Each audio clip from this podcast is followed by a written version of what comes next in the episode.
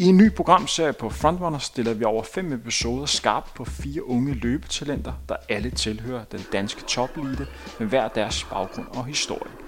I den sidste udsendelse har jeg også mulighed for at lære Adidas bedre at kende. Ja, den tyske sportsbeklædningsgigant er også sponsor for de her udsendelser. I denne tredje udsendelse kan du møde den 27-årige Astrid Klenner Fransen.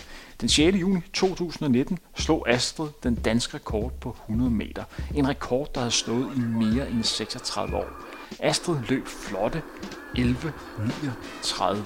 Astrid har ligeledes været en del af det danske stafethold på 4x100 meter, der har den danske rekord med tiden 43.90.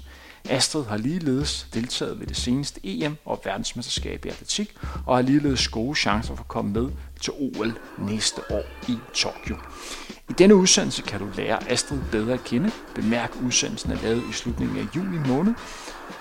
Udsendelsen er lavet i samarbejde med Adidas, frontrunner produceret af Team Tempo. God fornøjelse. Velkommen til, Astrid. Tak. Og uh, tak fordi jeg måtte komme forbi her på, på Østerbro. Selvfølgelig. Her i den danske sommervarme, det er jo nogle øh, varme dage, vi har lige i øjeblikket. Hvordan påvirker det din træning og træning sådan plus 25 grader? Øhm, jamen for mig der er det egentlig, jo varmere jo bedre, så kan jeg holde længere pauser, og kan jeg løbe hurtigere. Så jo varmere vejr, jo bedre træning for mig. Men hvordan påvirker det, sådan, når du skal ude og have de her 25 grader? Det må være en anderledes oplevelse at kunne træne det ind, lad os sige, det var 10-12 grader. Ja, altså det gør, at man kan holde længere pauser. Det er sådan det primære for mig, som betyder rigtig meget, når man skal løbe hurtigt, fordi så skal man bruge tid til at blive klar, og det kan man ikke, hvis det er 12 grader, så der bliver man nødt til at løbe lidt hurtigere igen.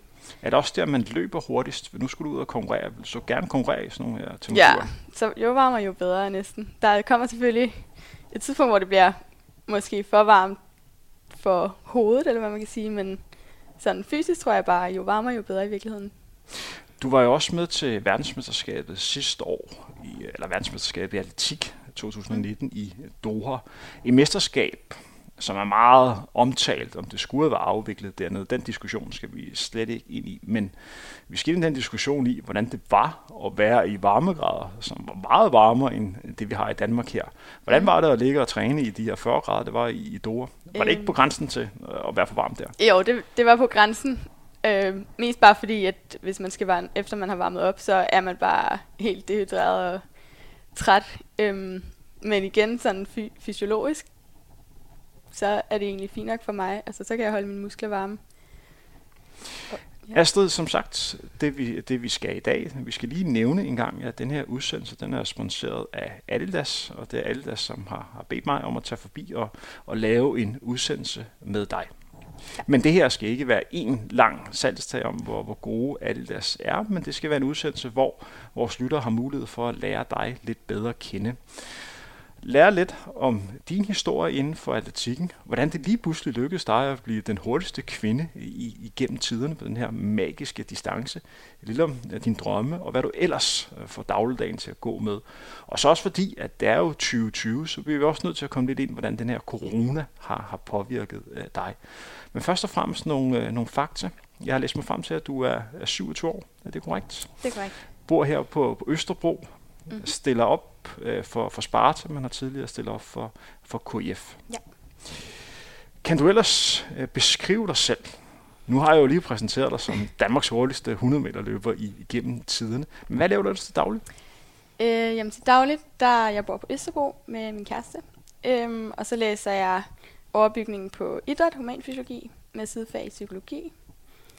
Øhm, og bruger meget tid på det. Ja. Hvorfor blev det lige de to fag? Øhm, jeg tror i virkeligheden, sådan, det har meget med min sport at gøre. Det er sådan inden for mit interessefelt, både med sådan, fysiologien i menneskekroppen og psykologien også, som jeg også spiller en stor rolle i forhold til sport. Hvor meget tror du, det sådan mentale øh, betyder, hvis man skal performe? Øhm, jeg tror, det betyder rigtig meget. Jeg tror, det er svært at skille de to ting ad. Øhm, men jeg tror, det betyder rigtig meget. Kan du også blive nervøs? Jeg kan blive rigtig nervøs, ja. Hvordan takler du den nervøsitet? Er det en øhm, fordel for dig, at du, du læser om det? Øhm, ja, på en eller anden måde er det jo. Altså, der er selvfølgelig stor forskel fra teori til praksis. Øhm, men ja, jeg tror, at det der alle kan blive nervøse, og det er godt at, at have nogle, nogle redskaber til at takle det. Øhm, men det er jo ikke nødvendigvis en dårlig ting at blive nervøs.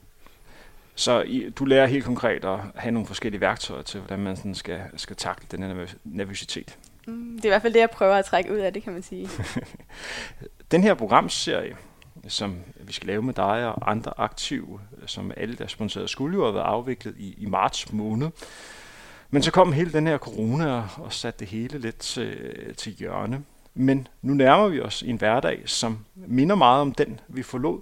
Dog med den lille men, at alt det, der hedder konkurrencer, alt det, der hedder normal atletikssæson, er stadig lidt øh, usikkert. Hvis du får spørgsmål, hvordan corona har påvirket dig, og vi undlader det element, der hedder de her øh, konkurrencer, kan du så svare på det? Hvad har været den største game changer? Mm, altså, jeg vil rigtig gerne sige aflyst konkurrencer. Øhm, men altså, det har jo nok været det der med, at man har skulle finde alternative måder at få lavet sin træning på. Altså, der er mange ting, der har været lukket ned, og styrketræning har været en udfordring. Vi er jo heldige på den måde, at, at atletik er en udendørs sport, så på den måde har vi kunne træne udendørs bare i mindre grupper. Øhm, men man har skulle tænke lidt alternativt, når man ikke har haft det stadion og de ting, man plejer at have. Hvad gjorde du helt konkret, dengang Mette Frederiksen lukkede landet ned? Hvordan påvirkede din træning der? Kan du huske det?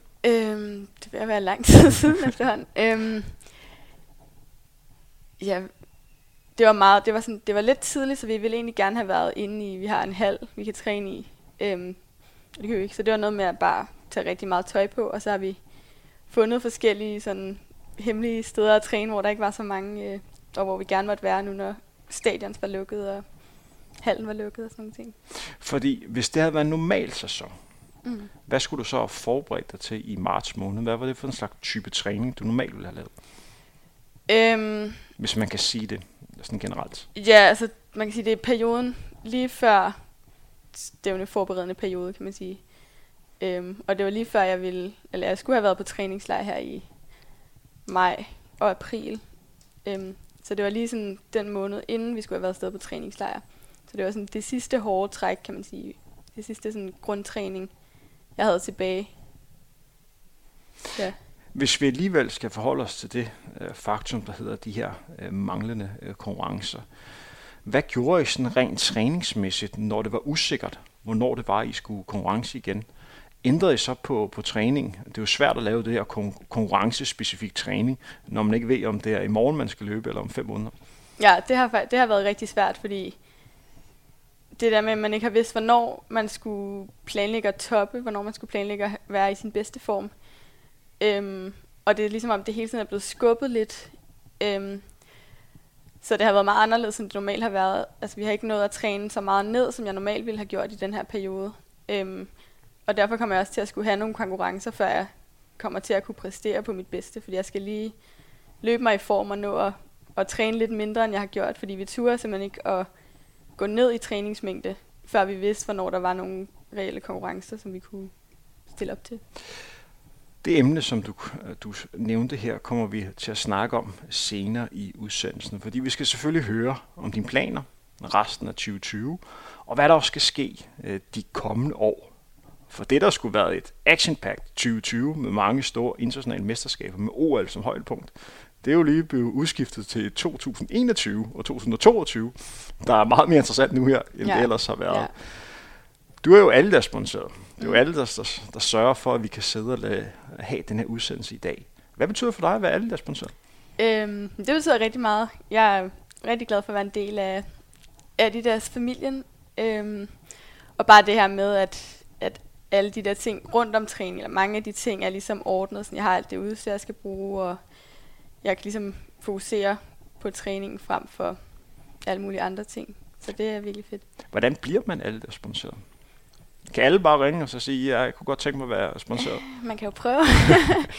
øhm, det er nok i virkeligheden mere Adidas, der skal svare på det. Øhm, men øh, men hvis du skulle svare på, hvad, hvad, hvad du tror, at de ja, sætter pris på hos dig? Øhm, Jamen, jeg tænker at det er meget resultatorienteret i forhold til mig. Altså med min danske rekord og min tid på landsholdet og sådan nogle ting. At øh, det er noget, de har set og lagt mærke til.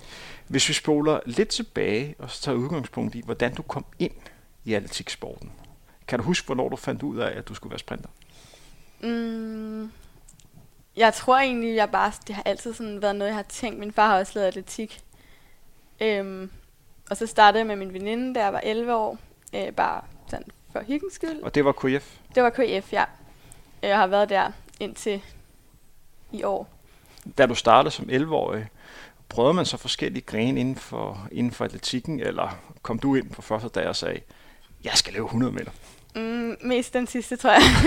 jeg var meget sådan, det, det var derfor, jeg startede. Jeg startede, fordi jeg gerne ville løbe 100 meter. Jeg ville gerne løbe hurtigt. Øhm, altså, jeg har prøvet et, lidt andre ting, men, men det var meget hurtigt, jeg sådan gik over på. Det var egentlig bare 100 meter, jeg gerne ville løbe. Så, jeg har været meget målrettet så, så du har ikke været igennem mange af de andre discipliner, som Nej. mange andre atleter også har Nej, og desværre ikke, vil jeg sige, fordi nu vil jeg da ønske, at øh, jeg havde prøvet mig af på nogle af de andre. Nu, nu ved jeg jo ikke, om jeg kunne have været endnu bedre på noget andet.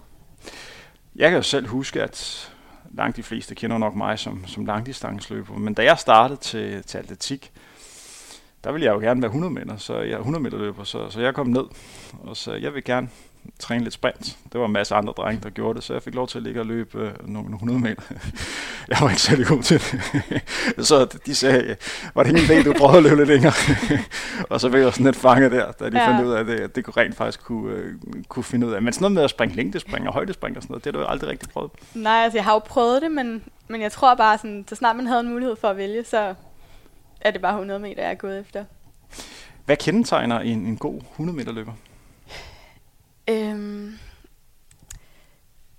jeg tror sådan, jeg man kan sige, en der kan præstere selvfølgelig, når det gælder, er nok den vigtigste ting.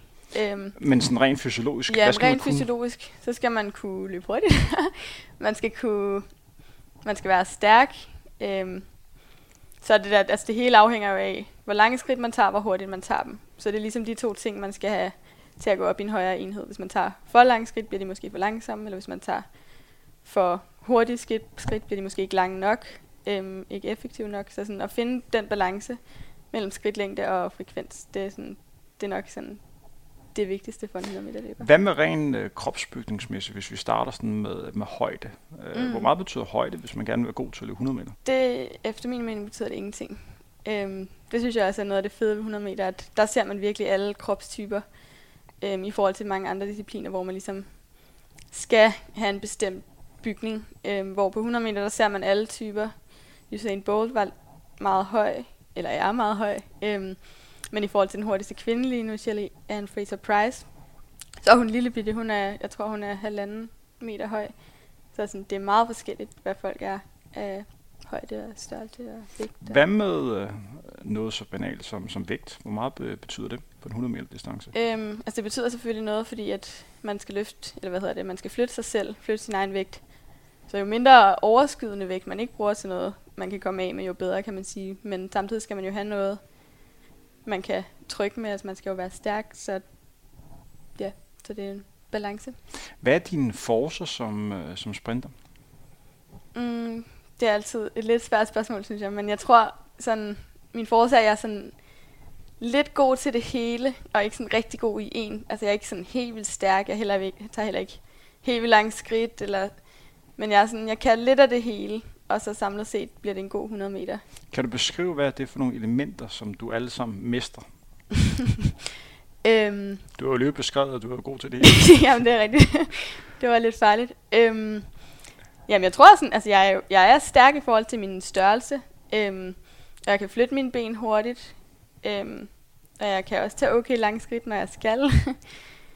øhm, min, jeg har også okay god sådan øh, aerob form i forhold til en sprinter.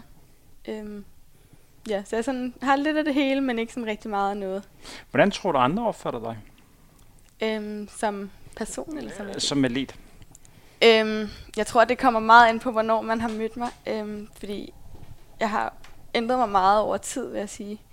Så dem, som jeg har trænet med tidligere, vil nok sige, at var sådan en, der gerne ville lave så lidt som muligt. Sprang over, hvor gæret var lavest. Øhm, og egentlig bare kom for at hygge mig og sådan.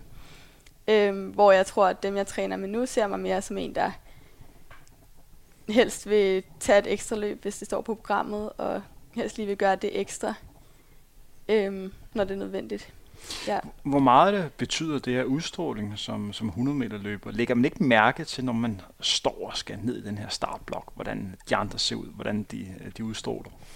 Mm, jo, det gør man selvfølgelig. Øhm, jeg tror, altså der er sådan en opfattelse af, at man skal være sådan meget øh, frembrusende og Altså, jeg ved ikke, det er jo ikke det, der gør, at man løber hurtigt. Det er måske bare noget, der tit følger med mange af dem, der løber hurtigt. Øhm, men jeg ser det ikke som nødvendigvis en, noget, der gør noget godt for ens løb. For jeg plejer at lægge mærke til, både da jeg selv var aktiv, og så også når jeg sidder og skulle være ekspert på, på tv. Mm. Det er sådan lidt primært de, de længere løb, de løber, hvis vi snakker på en 5 km, der skal lave rigtig mange stigningsløb. Der står sådan, jeg skal lave rigtig mange hop på stedet, og man kan virkelig mærke, at de har en masse energi, de skal se ud. Dem frygter jeg i princippet ikke særlig meget, fordi det virker lidt som om, de er overtændt, mm. fordi de sådan er lidt for nervøse. Øh, hvor de løber sådan, jeg ved, dem skal jeg skulle holde øje med, det er jo folk, der er meget rolige og virker som om, at de er total kontrol. Er der også nogle ting, du lægger mærke til? Mm, ja, altså jeg vil sige, jeg prøver jo bare at have fokus på mig selv, inden man skal starte. Øhm, hvis man kommer for meget ud og kigger på, hvad alle andre gør, så tror jeg, det bliver svært at løbe sit eget løb. Øhm, og især på en sprint skal man jo ikke så meget forholde sig til de andre i forhold til, hvor man skal placere sig og sådan noget. Der skal man jo bare afsted. Øhm, så det tror jeg egentlig, mit primære fokus er ikke at fokusere så meget på, hvad de andre gør. Og sådan. Øhm, men ja, jeg tror, at der er da helt sikkert noget, sådan, man kan skjule noget usikkerhed ved at gøre, gå den helt anden vej. Øhm, ja. Hvis du får et spørgsmål, som på mange måder er lige til, og måske alligevel ikke er så lige til, hvad skal der til, før du for eksempel står i en, i en VM-final på 100 meter? Uh, ja. Altså, det er jo et svært spørgsmål, fordi hvis jeg vidste 100%, så havde jeg jo stået i en VM-final på 100 meter. øhm, der er selvfølgelig et sådan genetisk, øh, fysiologisk aspekt i det. Hvor meget tror du, det, det betyder på 100 meter? Det genetiske? Ja. Øh, jeg tror, det betyder meget. Øhm, men jeg tror, at træning betyder lige så meget. Øhm, jeg tror aldrig nogensinde, der har stået nogen til en VM-final, der ikke har trænet. Øhm, det må man da ikke håbe i hvert fald. Det må man ikke håbe, nej. I hvert fald ikke her i nyere tid. Ja, det, det er synd for dem, der træner meget. ja, så er det måske andre ting, der har ja. fået dem frem. Øhm, men ja, altså sådan, hvad der er specifikt, hvad jeg kan forbedre? Eller? Ja, hvad du kan, hvad du kan forbedre. Øh, fordi man, man stræber jo altid for, for at blive bedre. Det tror jeg også, øh, mm. du gør. Og du må jo se dig selv i en, i en VM-finale, og så sidde og have den tanke. Hvad er det, jeg mangler for at komme, øh, for at komme derop? Mm. Øhm, altså jeg tror, det jeg mangler, det er, at min start ikke er god nok. Øhm, og det er også noget, jeg arbejder rigtig meget på. Men sådan, jeg, der har jeg meget sådan... Det svinger meget, hvordan min start er. Øhm, og det er klart en udfordring, jeg har, jeg tror egentlig både mentalt, men også sådan, det er bare sindssygt teknisk og sindssygt svært. Øh, og når man ser dem starte i en VM-finale på fjernsynet, så svinger det ikke, så sidder den bare lige i skabet. Hvordan træner man at lave en, en god start?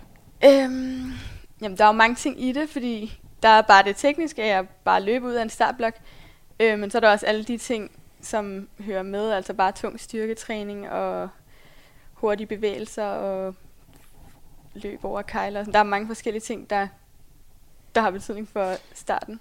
Du ved jo godt, når du bruger et ord som tung styrketræning, så bliver jeg jo nødt til at spørge, hvad det dækker over.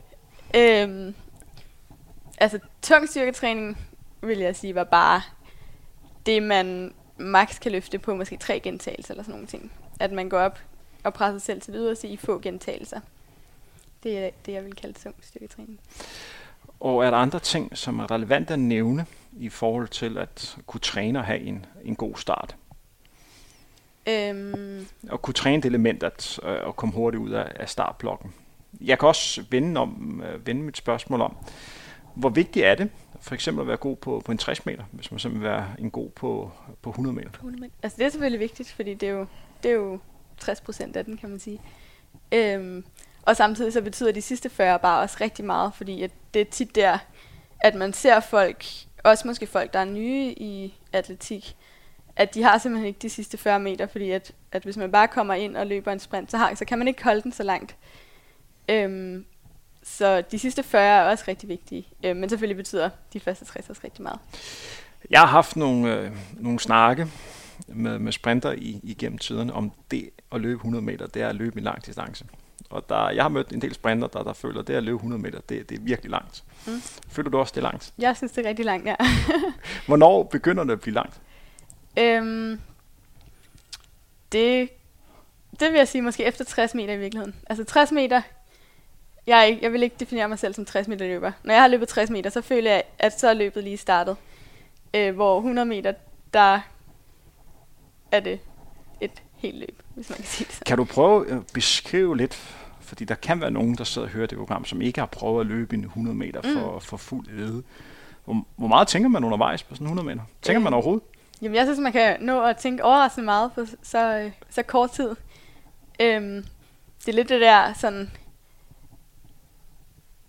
Ja, det, ja, det er vildt egentlig. Man kan nå at tænke så meget på bare 11-12 sekunder. Og, øhm, og hvad for nogle tanker kan komme igennem? Kan det ja, komme sådan, alt? Øh, kom nu, øh, jeg skal ja, fandme forbi hende der. Sådan noget der, for eksempel. Øhm, eller bare sådan, jeg har tit nogle fokuspunkter, jeg prøver at huske mig selv på. Øh, altså sådan noget med, at jeg kommer lidt til at sådan spænde helt meget op i mine skuldre, så jeg tænker lige, uh, husk lige at ned med skuldrene. Eller, men det er også rigtig meget det der sådan, okay, der er en ved siden af mig, forbi dem, og blive ved med at trykke, eller ja, bare sådan nogle, sådan nogle ting, man siger til sig selv. Men man kan nå at sige utrolig meget til sig selv. Hvornår på en 100 meter kan man mærke, om man har gode eller dårlige ben? Det kan man lige med det samme, vil jeg sige. Det er sådan, så snart man trykker ud af blokken, Øhm, kan du allerede mærke det, om det bliver en god eller dårlig tid? Ja, det kan jeg, det, det kan jeg virkelig. Det er sådan, hvis man kommer rigtigt ud, så burde man også kunne holde den hjem rigtigt. Men hvis man kommer forkert ud, så bliver det sådan en mærkelig løb uden for rytme, og så kan man umuligt løbe en god tid. Hvornår rammer du typisk uh, topfarten? I løbet af, altså en på en 100 meter? På en 100 meter, ja. Øhm, jeg tror sådan relativt sent i løbet. Jeg tror måske sådan op mod 50 meter eller sådan noget, vil jeg sige. Og det er jo korrekt forstået, at det ikke sådan, at man rammer ind i sådan en kæmpe syrevæg efter 70-80 meter på en 100 meter. Nej, helst ikke i hvert fald. I forhold til det at skulle præstere på 100 meter distancen, mm. en parameter, som er meget relevant at snakke om, det er jo selvfølgelig vind. Fordi det spiller jo ja, meget ind, ja. om man løber i medvind eller modvind. Ja. Hvor meget giver det af med mental styrke når man stiller op i konkurrence, og man kan mærke, at nu har man sgu, nu har man sgu en tilladt vind i ryggen. Hvor meget betyder det? Giver det lige øh, øhm, et par procent ekstra? Jeg ved ikke med tilladt vind, men mere end medvind vil jeg sige. Det giver, det ja. giver noget ekstra, ja. ja. Altså sådan, om der så kommer lidt for meget, det, det gør egentlig ikke mig så meget. Bare der er rigtig meget. Ja. øhm, men ja, fordi så ved man, altså jeg har ikke, jeg har ikke mulighed for at løbe en rekord, hvis der er modvind. Det Nå, men jeg. så har jeg stillet mit forkerte spørgsmål, for det spørgsmål er selvfølgelig, når man løber i medvind, og man så får øh, ekstra motivation af det, mm. hvis man simpelthen kan se, okay, der har jeg, der, der er god medvind i dag. Får man så lige øh, 5% ekstra af motivation, fordi nu ved man, der nu er der sgu mulighed for, for, øh, for at performe. Ja, det synes jeg helt sikkert. Og vi, går, vi går jo også efter, øh, også her i Danmark, at man får mere mulighed for at vende banen, sådan at man altid kan løbe i medvind. Det ville jo være rigtig fedt. Så der er altid mulighed for at sætte rekorder. Og, øh, og samtidig må man vel også, altså, hvis man godt klar, okay, her det er det, det modvind, her, der, er, her, her bliver det barsk. Mm. Øh, det vel også det samme, at man sådan lidt taber motivationen, eller sådan mere fokus på, okay, nu skal jeg få den bedst mulige placering. Ja, altså det kommer jo an på, hvilket stævne det er, kan man sige. Øhm, fordi til DM gælder det jo bare om en placering, kan man sige, og der kan det jo i princippet være lige meget, øhm, hvad ens tid bliver. Men for mig som som type, eller sådan, fordi jeg ikke er så stor, så betyder det faktisk rigtig meget. Altså hvis jeg har en, en stiv modvind, så kommer jeg ikke til at, så bliver det svært for mig også at vinde mesterskabet, i forhold til nogle andre måske. Ja. Hvordan ser den optimale løbestil ud på, på en 100 meter? Du har nævnt det lidt.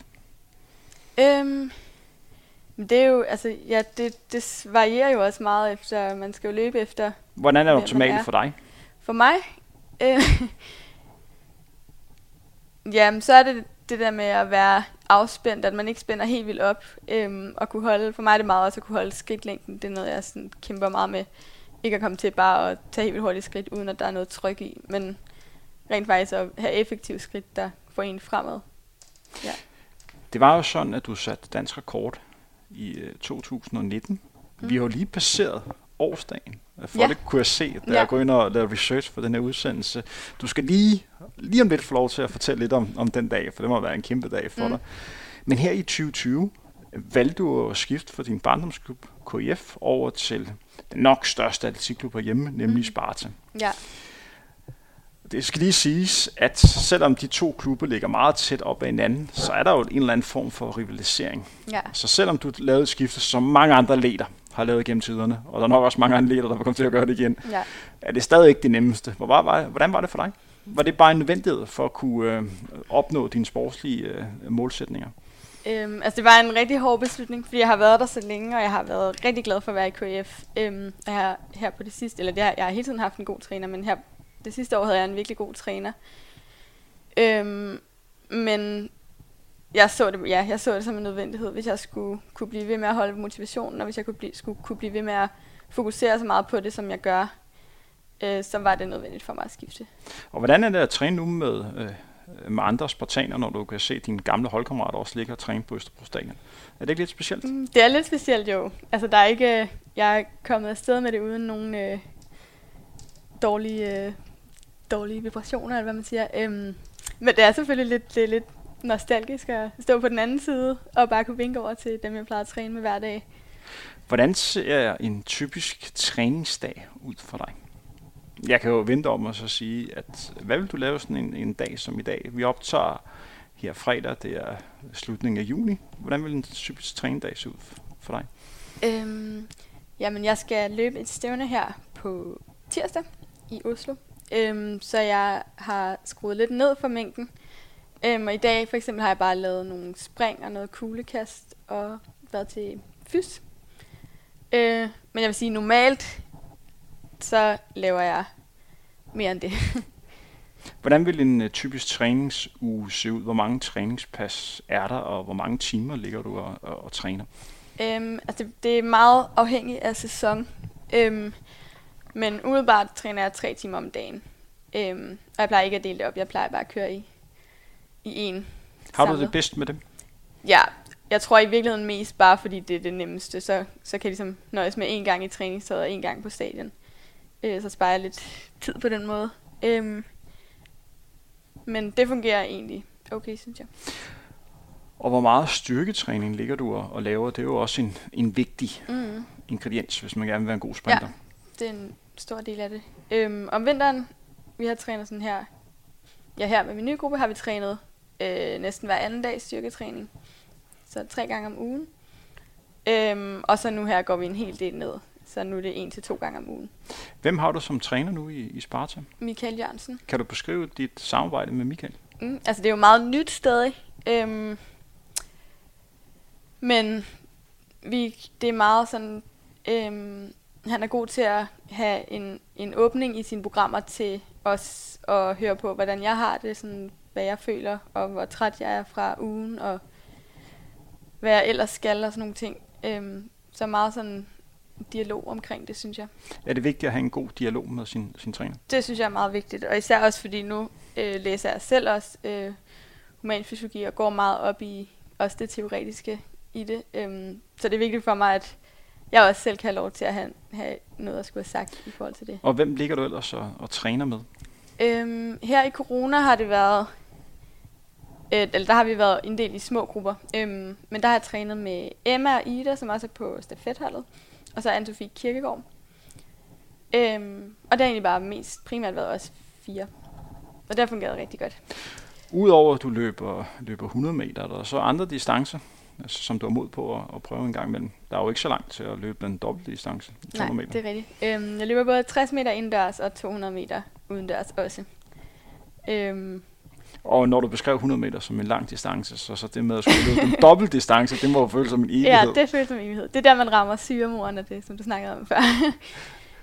øhm, men jeg vil sige, det er en distance, hvor jeg håber, jeg har noget udviklingspotentiale stadig. Jeg, jeg føler ikke, jeg har har løbet en tid, der svarer til det, jeg selv tror, jeg kan. Og det med at gå endnu længere op i distance, det er vel fuldstændig irrelevant at sidde og snakke om. En 400 ja. meter bliver vel ikke interessant Nej. for dig, det kan vi godt gøre kort. Sidste år i, i 2019, det var vel i starten af, af juni, det i Sverige. Mm, 6. Øh, juni. 6. juni lykkedes det at sætte, uh, sætte dansk rekord. En tid, som du faktisk også slog igen i finalen men der var lige øh, meget, øh, lige nok vind i, øh, i ryggen, til at den sådan kunne godkendes. Kan du beskrive den dag? Det var jo en hederkronet dansk rekord, du, øh, du slog. Det var Dorte Rasmussen, der har sat den for 36 år siden. Ja. Er det en lykkes for dig den dag? Øhm, Og har du regnet med, at øh, du skulle være dansk rekordholder? Øh, det er mange, ja, det, det er svært at beskrive. Øhm, jeg, havde, jeg vidste, jeg var i rigtig god form. Øhm, vi havde været til World Relays for ikke så lang tid inden, øh, hvor vi havde lavet nogle tests og sådan noget, hvor at det var gået rigtig godt. Øhm, så jeg vidste, jeg var i god form, og weekenden før havde jeg også sat øh, rekord og sådan noget. Men at, det, at jeg var i så god form, det vidste jeg slet ikke. Øhm, det kom som en overraskelse for både mig og alle andre, tror jeg.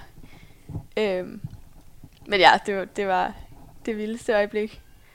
Hvordan reagerede du, da du fandt ud af, at du havde sat dansk rekord? Øhm, jeg tror, jeg var sådan lidt... Fordi der var, der var meget vind, så jeg skulle lige sådan høre, om, om vinden var godkendt overhovedet, eller sådan, om, om det overhovedet talte. Og så var jeg lidt i tvivl, om det, overhovedet, om det var mig, der var kommet først. Eller, altså, jeg var bare sådan vildt usikker på, om, om det virkelig kunne passe. Øhm, men så derefter blev jeg bare rigtig glad. Og, Du er jo en del af det danske stafetlandshold, ja. som har opnået fine resultater de, de sidste par år, og er en kandidat til at komme med til, til OL øh, næste år. Det er bestemt sandsynligt. Som sagt, det her relay-mesterskab, du beskrev, der vandt I jo jeres indledende heat, mm. og kvalificerede jer ved den lejlighed til, til VM i, i Doha. Ja. Da du satte den der danske rekord, Mm. kunne du så und, undlade lige at sende en sms til de andre piger om, øh, se hvad jeg lige har løbet? Eller hvordan foregik det? Øh, de, var nej, måske faktisk- til, de var måske til stævnet. Øh, ja, nogle af dem var til stævnet, Ida var, hun havde en skade, tror jeg, på det tidspunkt. Men hun var faktisk en af de første, der ringede til mig og bare sagde tillykke. Og ja, så de var alle sammen rigtig glade på min vej. Selvom der selvfølgelig er der konkurrence mellem os, men vi kan sagtens også finde ud af at fejre hinandens succeser. Så det er virkelig fedt. Hvad det betydet for dig at have den her rekord? Har det gjort, at, at du bliver behandlet anderledes nu, end du, du gjorde før? Nej, det synes jeg ikke, men det har gjort meget for mig selv. Sådan, jeg, jeg, det har gjort meget for min egen selvtillid, at jeg, sådan, det jeg gør, jeg ved, det jeg gør, det er rigtigt. Sådan, der er i hvert fald ikke nogen, der har gjort det bedre endnu. Øhm, ja, så på den måde, det har gjort rigtig meget for mig selv, men jeg føler ikke, det har sådan ændret noget ellers. Det var jo en god tid, du løb ved, ved den lejlighed. Har det også øh, betydet, at, at du måske har sat bar- barriererne endnu højere nu, fordi du gerne vil blive endnu bedre? Ja, altså helt sikkert. Jeg har fået lidt mere sådan, altså mere pres i alle mine træninger, fordi at jeg, jeg synes jo, at alle mine træningstider, de helst skal indikere, at jeg kan løbe endnu hurtigere, end det jeg har gjort. Øhm, ja, så på den måde. Du er jo en del af det danske kvindelige stafetlandshold, som var med til EM i atletik i, i 2018 i Berlin, og så verdensmesterskabet i, i Doha i, i 2019. Du nævnte, at du var med i Berlin som reserve, og så kom du så egentlig øh, ind på holdet ved verdensmesterskabet i øh, Doha. Mm. Hvordan er det at være en, en del af et hold, der skal konkurrere? Øhm, det, er noget, ja, det er noget andet, end det er, når man skal konkurrere alene. Men det har været virkelig, virkelig fedt at være afsted som et hold, fordi at når man er afsted til de der mesterskaber, så er man jo meget alene, fordi man, ja, det er man jo, det er jo en individuel sport, så det er rigtig fedt at være afsted som gruppe. Du har jo prøvet både at være med som reserve, og så være med som deltager. Mm. Hvis vi starter, da du var med som reserve, hvordan var det? Det var en anden oplevelse, vil jeg sige, fordi at der er man jo bare med for at kigge på, øhm, og vi har jo, altså op til, man ved jo ikke, hvem der skal løbe på forhånd, Hvordan får man det at vide? Øh, jeg fik det bare at vide dagen før, tror jeg, inden vi skulle træne. Og det er Mikkel Larsen, der så styrede det. Ja, dengang var det Pjotr, Og Piotr, ja. ja. der var der tidligere. Ja, ja. ja. Og hvor, hvordan tænker man undervejs? Jeg tror, hvis det var mig, så håber man selvfølgelig det bedste for de andre. Men der er også lige nogle tanker, Ja, ja, ja, ja, hvor man bare tænker, "Damn, hvorfor er det ikke mig, der skal løbe? Altså, Sådan havde du vel også. ja, selvfølgelig. Altså, Ja. jeg, man vil jo gøre alt for selv at få lov til at løbe. Det er derfor, man, det er derfor, man gør det. Det er derfor, man er med. Så ja, så det, det er jo hårdt at blive valgt fra på den måde, også fordi det er jo ikke som at være reserve på et normalt hold, altså på et fodboldhold, eller sådan. For der sidder man, så kan man godt komme til at blive, altså der kan være en chance for, at man bliver skiftet ind alligevel undervejs i kampen. Hvor her er det meget sådan, hvis man ikke bliver sat på holdet, så kommer man ikke til at løbe. Og så er man ikke med på samme måde. og det er man jo bare ikke. Hvad gør man efter de har været i aktion? Jeg, jeg husker som om, de præsterede meget godt øh, Mm, til, til ja, Europamesterskabet. Hvordan reagerer man sådan efterfølgende? Fordi man skal jo virke øh, ovenpå og være glad, og så samtidig ind i, som man jo dybt Ja, ja. misundelig for det jo en selv. Øhm, Det må være svært. Ja, det er, det er lidt svært. Man er jo man er to forskellige steder. Dem, der har løbet, er vildt glade. Dem, der ikke har løbet, er glade på deres vegne, men man er ikke på samme måde en del af det. Det er man jo ikke. Øhm, men jeg, jeg så dem faktisk ikke efterfølgende, fordi de skulle ind i dopingkontrol. Øhm, og der kan reserven ikke være med. Øhm, jeg var på tribunen og se stævnet. Og så, ja, så jeg så dem faktisk ikke. Men øhm, de andre gange, hvor vi har været afsted, der har vi blevet, vi er blevet bedre til sådan at finde ud af, okay, så reserven kan egentlig godt komme med ind bagefter, så man sådan kan være lidt mere en del af det. Øhm, hvor, ja, så har vi fundet en måde at gøre det på, hvor alle kan være med. Og så kom du så med på holdet i 2019. Mm. Har det været en fordel for dig, at du startede som reserve og så rykkede op til at være en, en del af holdet? Jeg tror mest bare socialt måske, at jeg ved, hvordan det er. Fordi det må jo være sjovere at komme den retning, end at gøre det modsatte. Ja, selvfølgelig. øhm, men det er vilkårene, der er for stafet. Altså, der er nogen, der skal være reserve, og sådan er det jo bare. Øhm, men det, jeg tror, det er godt, at vi er nogle forskellige, der har prøvet det, så man kan sætte sig ind i det og forstå, hvordan hinanden har det, når man står i den situation. Og øh, kan du beskrive, kan du lige gøre vores lyttere klogere på din rolle på holdet, helt konkret, hvad for en tur øh, løber du, og hvad der kendetegner ja, dem, der skal løbe øh, hver jeres tur. Mm. Øh, Fordi der må være forskel på, om man starter med at skulle løbe de første 100 meter, som er i sving, eller man har langsiden, eller man skal løbe det passion i mål. Mm. Kan du sådan gøre øh, vores lyttere klogere på det? Ja. Jeg løber... Altså, jeg, jeg har faktisk ikke en tur, jeg løber. Øhm, men den, jeg har løbet flest gange, er første turen. Vil du helst løbe den? Jeg ved ikke, hvad jeg helst vil løbe, faktisk. Øhm, Vil jeg, man ikke altid helst løbe det passion i mål? Det vil jeg da, hvis det var mig. Jo, men der er noget med også, fordi jeg synes, det er meget øh, nervepirrende at skulle modtage den, faktisk. Det er Ja. svært at, at reagere på en, der kommer løbende, i stedet for et skud. Ja, Fordi man bare sådan, alle kommer tættere på, og sådan, der, der er mere, man skal forholde sig til, hvor hvis man er den, der starter, så er det bare ligesom alt, alt er ligesom det plejer at gøre. Det kan, jeg Ja. egentlig, det kan jeg meget godt lide. Men jo, selvfølgelig er der også noget fedt ved at løbe den ind over målsejren.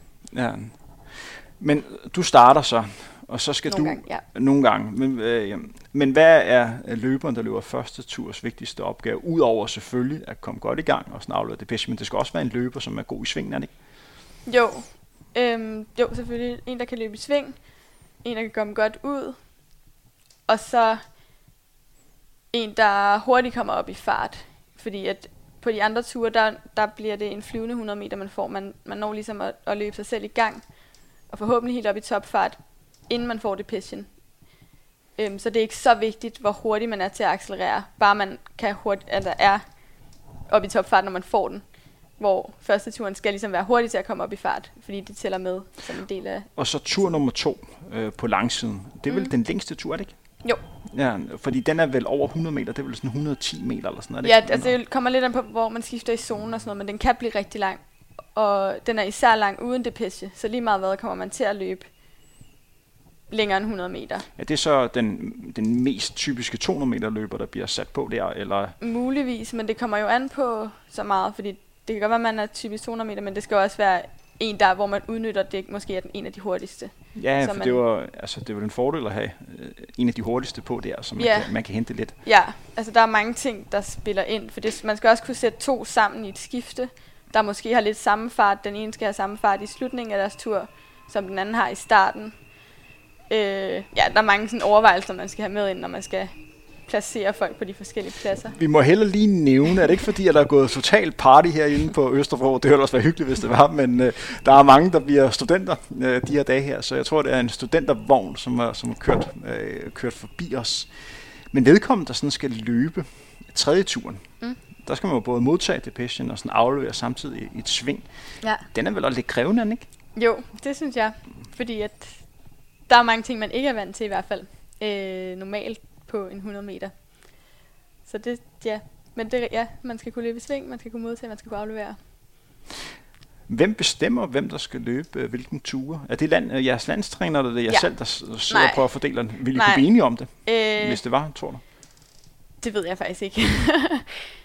øh, men det, det skal vi ikke tage stilling til. Det, det skal være en udefra, der gør det. Øhm, det skal heller ikke være, hvad man har lyst til at løbe. Det skal være, hvad der, hvad der er bedst for holdet. Øhm, så det tror jeg er meget fint, den fordeling.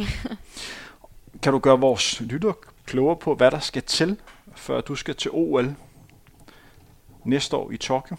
OL 2020, der bliver afviklet i 2021. Ja, de har ikke skiftet årstal, så det er, det er sådan, det hedder. Men hvad skal der til, før man kan se dig øh, til OL næste år?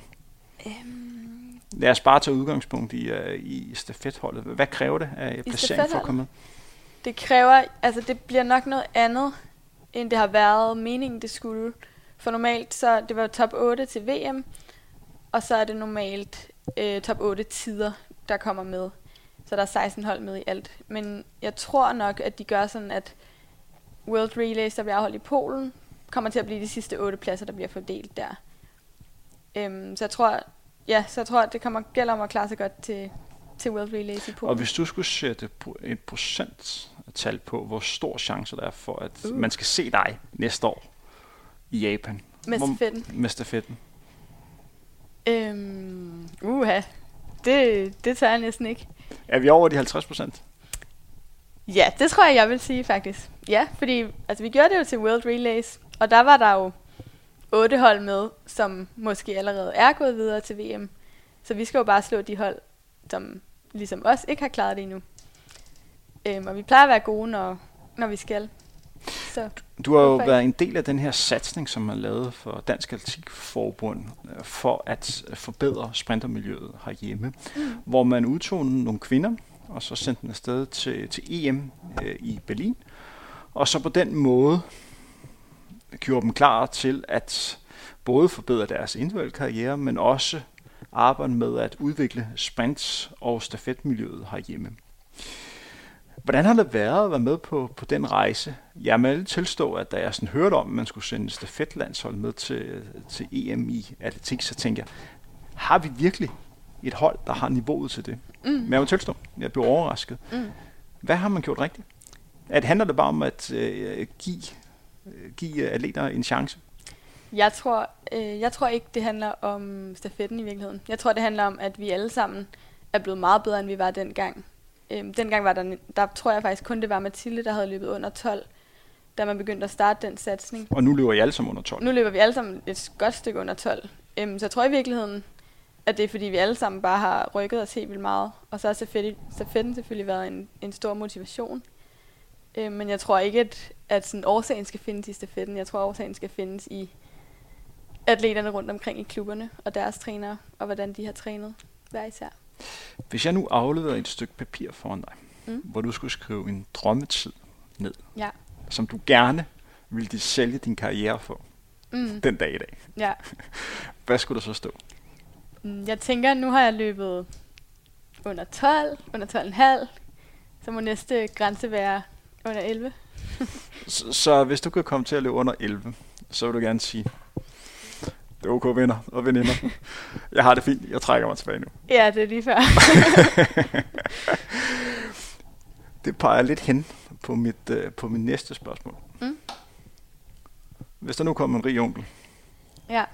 der havde en ordentlig stor pose penge, og sagde, værsgo, Astrid, her har du rigtig mange penge. Brug dem, som du vil, til at blive bedre atlet. Hvad skulle der så til? Der er, vel, er der ikke noget i forhold til restitution, i forhold til måske bedre kost, bedre behandling. Er der noget, som, som er håndgribeligt, som du mener, at du kan forbedre dig på? Forstår du mit spørgsmål? Ja, jeg forstår godt dit spørgsmål. Øhm, jeg tror bare optimere lidt på det hele i virkeligheden. Sådan, jeg tror, jeg for eksempel kost, tror jeg vil kunne gøre meget for mig, fordi det er det tidspunkt, hvor jeg ikke er på banen, hvor jeg ikke tænker som en atlet, der jeg spiser bare, hvad jeg har lyst til der tror jeg alligevel, jeg godt kunne, kunne hente lidt på at arbejde med det. Øhm. Og hvor meget betyder det som, som sprinter at spise øh, korrekt? Det tror jeg betyder alligevel en del. Man skal i hvert fald have noget energi at kunne køre på. Og noget nogle proteiner til at opbygge muskler og sådan nogle ting. Så det betyder selvfølgelig noget. Der går jo historie om, at verdens bedste mandlige sprinter igennem tiderne, før han præsterede, så var han lige uh, forbi McDonald's og så fundet chicken McNuggets. Men uh, det er ikke den strategi, som du bruger, når du skal ud og præstere. Øh, jeg tror måske, jeg ved ikke om, hvor meget dagen før i virkeligheden betyder. Der tror jeg måske, det er meget fint, at man bare er lidt afslappet omkring det, som han også øh, har været. Men jeg tror mere, det er alle de dage, der er ud over det, som der betyder noget. Så det er mere det lange, det lange træk, der er vigtigt. Ja. Hvis du kigger rundt på den atletikscene, som du selv er en del af, nemlig Atletik Danmark mm. 2020, hvad ser du så? Hvad for en atletikverden ser du?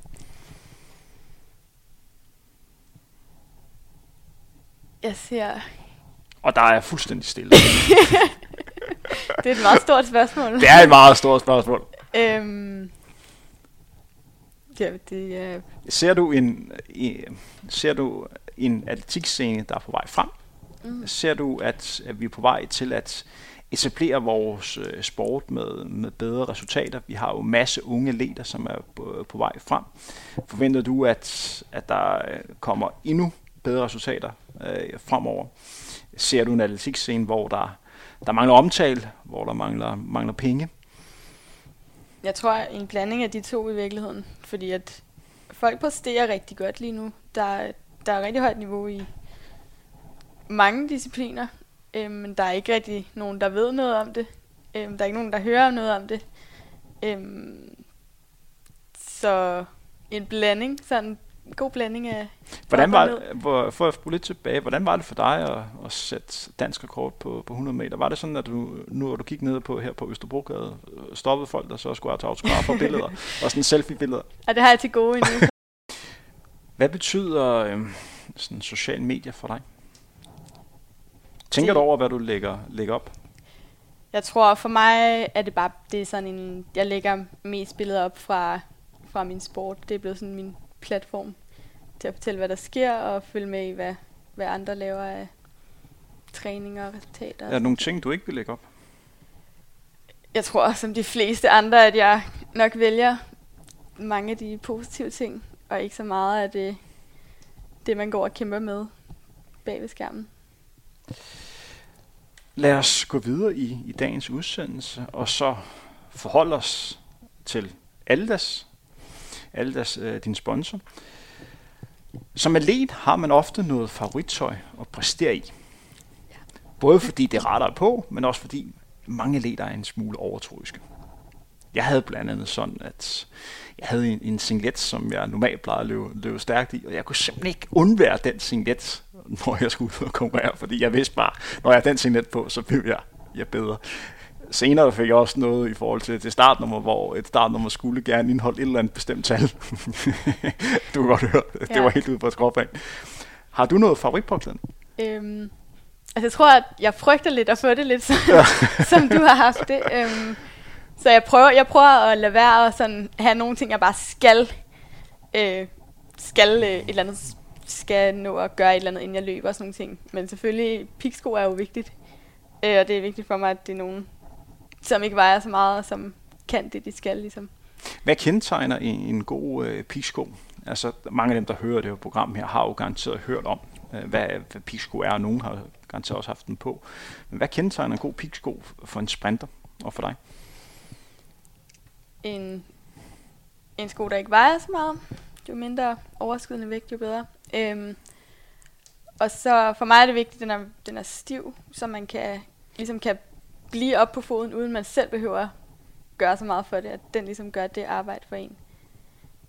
Øhm, og så selvfølgelig bare, at den, den holder og gør det, den skal. Hvor meget slags forskellige træningstøj bruger du på sådan en, uh, på sådan en uge? Der må vel bruge en del med så meget, du træner? Ja, jeg bruger rigtig meget. Så jeg har også en høj øh, vaske, vaskeregning. øhm, men ja, man bruger jo meget, når man træner hver dag og skal have noget nyt på hver dag. Så hvor, tit, øh, hvor tit træner du i, i piksko, og hvor meget øh, træner du i, lad os sige, normale løbesko? Det er meget sæsonbaseret. Lige nu træner jeg rigtig meget i piksko, men jeg har selvfølgelig altid løbesko på, når jeg varmer op og sådan nogle ting. Øhm, og om vinteren træner jeg primært i løbesko. Hvor meget vil du tabe, hvis du for eksempel stiller op på en 100 meter iført normale løbesko? Jeg tror, jeg vil tabe en hel del. Øhm, både fordi de... Bare det, at man kan stå fast på jorden, som man jo gør med pigge, der går ned i der tror jeg, der må være rigtig meget at hente. Øhm, og så selvfølgelig også alle de andre features, de har. Men noget i det er vel også sådan en eller anden form for, øh, hvad kan man kalde det, motivation eller tro på sig selv, fordi man ved, man har gjort sig selv dårligere. Ja, det er nok rigtigt. Der er nok også meget mentalt i det, at, at man ikke har givet sig selv de bedste forudsætninger. Men du fik aldrig svaret på mit øh, første spørgsmål. Har du noget favoritpåklædning? Øhm, altså sådan, som jeg skal have på? Ja, jeg skal have på. Det kan også være noget, når du skal ud og træne, hvor du tænker, det her, det, det føler jeg fandme er lækkert og ordentligt. Øhm. Det er også et godt nok svar at sige, at jeg kan, jeg kan sgu lige have det meste på. Ja, jeg vil sige, at jeg kan lige have det meste på. Jeg kan godt lide at bare variere det lidt, så det ikke altid er det samme, tror jeg. Astrid, vi er nået til, til vejs ende for, for dagens udsendelse. Det er sådan, når vi optager de her udsendelser her på, på Frontrunner, vi skal have tid til vores øh, gæster. Er der nogle ting, som du synes, at vi mangler at, at komme ind på? Jeg skal også lige øh, høre en gang, og det er jo glemt at spørge om, øh, resterende sæson 2020. Hvad bliver det for, hvad bliver det for et år? Det bliver et, et specielt år. Det bliver... Altså jeg har, jeg har det sådan, jeg kan ikke bare tage året ud og lade være at konkurrere, fordi det, det har jeg ikke nok år i min karriere til, at jeg bare kan gøre.